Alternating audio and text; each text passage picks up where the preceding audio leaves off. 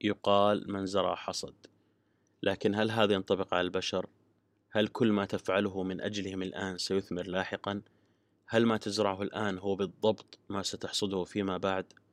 الإجابة باختصار لا. أو بشكل أدق لا ينطبق هذا على الجميع. فشخصيات الناس ومشاعرهم معقدة جدا لذلك لا يمكن أن توجد قواعد عامة تستطيع من خلالها التنبؤ بما يمكن أن يبدر منهم. مثلا هناك من إذا فعلت الخير معه سيبادلك بالشر. وهذا من الأمثلة الشائعة جدا وتتمثل في قول الشاعر وإذا أكرمت اللئيم تمردا والعكس صحيح فالكريم كأنك تمتلكه إذا فعلت الخير معه كما قال نفس الشاعر. لذلك أرى أن ردود أفعال الناس تجاهك ليست نتيجة لأفعالك تجاههم. العلاقة ليست بسيطة وسطحية لهذه الدرجة وليتها كانت كذلك. وردود أفعالهم تعتمد على عوامل كثيرة من أهمها طبيعتهم. فالكريم والنبيل سيكون كريم ونبيل معك حتى لو لم تفعل له أي شيء. وهذا ملاحظ في الواقع. بتواجد أشخاص يساعدون الآخرين وهم لا يعرفونهم ولا يرجون أي منفعة مستقبلية منهم. والعكس صحيح للأسف. تجد أشخاص لا يهتمون المقربين منهم ولا يقدمون حتى ما يجب عليهم تجاههم رغم أنه يفترض منهم ذلك. والسبب بكل بساطة طبيعتهم تحتم عليهم هذه التصرفات.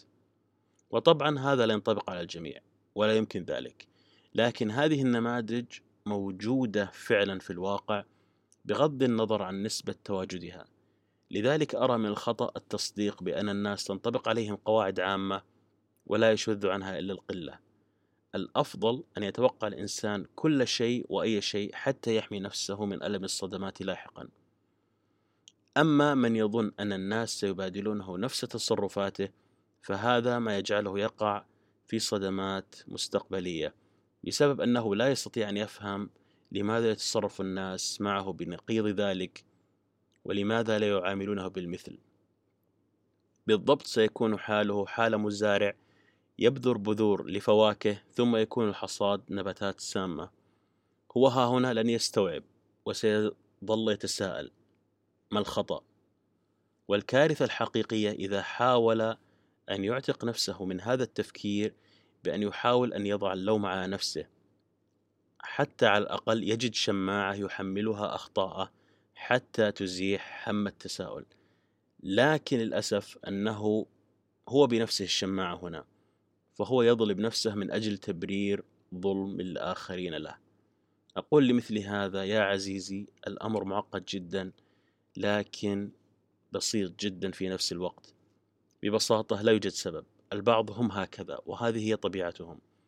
صحيح أننا بشر ونتشابه شكليا لكن من الداخل نحن مختلفون تماما. ولا بد أن نتذكر أن صفات الإنسان الحقيقية تحتاج مواقف وظروف معينة حتى تنكشف. فمن الطبيعي جدا أن تكون على معرفة مع أحدهم لسنوات طويلة ولا ترى أي مشكلة فيه لأنه ببساطة لم تحصل مواقف تكشف لك حقيقته. مرة قرأت تغريدة لأحدهم قال فيها أنك إذا تريد المحافظة على أصدقائك عليك بفعل هذه النصائح. فذكر مجموعة من النصائح ومن ضمنها ألا تشاركهم في مشروع تجاري. وتعليقي هنا المشكلة ليست في المشروع التجاري المشكلة هي في الأشخاص أنفسهم لأن هذا المشروع سيخرج المخبأ فيهم من طمع وجشع فهذا الطمع كان موجودا فيهم من الأصل ومستعدين من أجله أن يؤذوا أصدقائهم لا أن التجارة أوجدته. وعليه تقاس باقي الأمور. الخلاصة أفعال الناس غير متوقعة إطلاقا وهذا لا يعني أن تقطع علاقاتك مع الناس وتعيش في كهف منعزل يكفي أن تكون حريص وأن تخفض سقف توقعاتك وأن تزهد فيهم بحيث لو ذهبوا في أي وقت فلا أسف عليهم.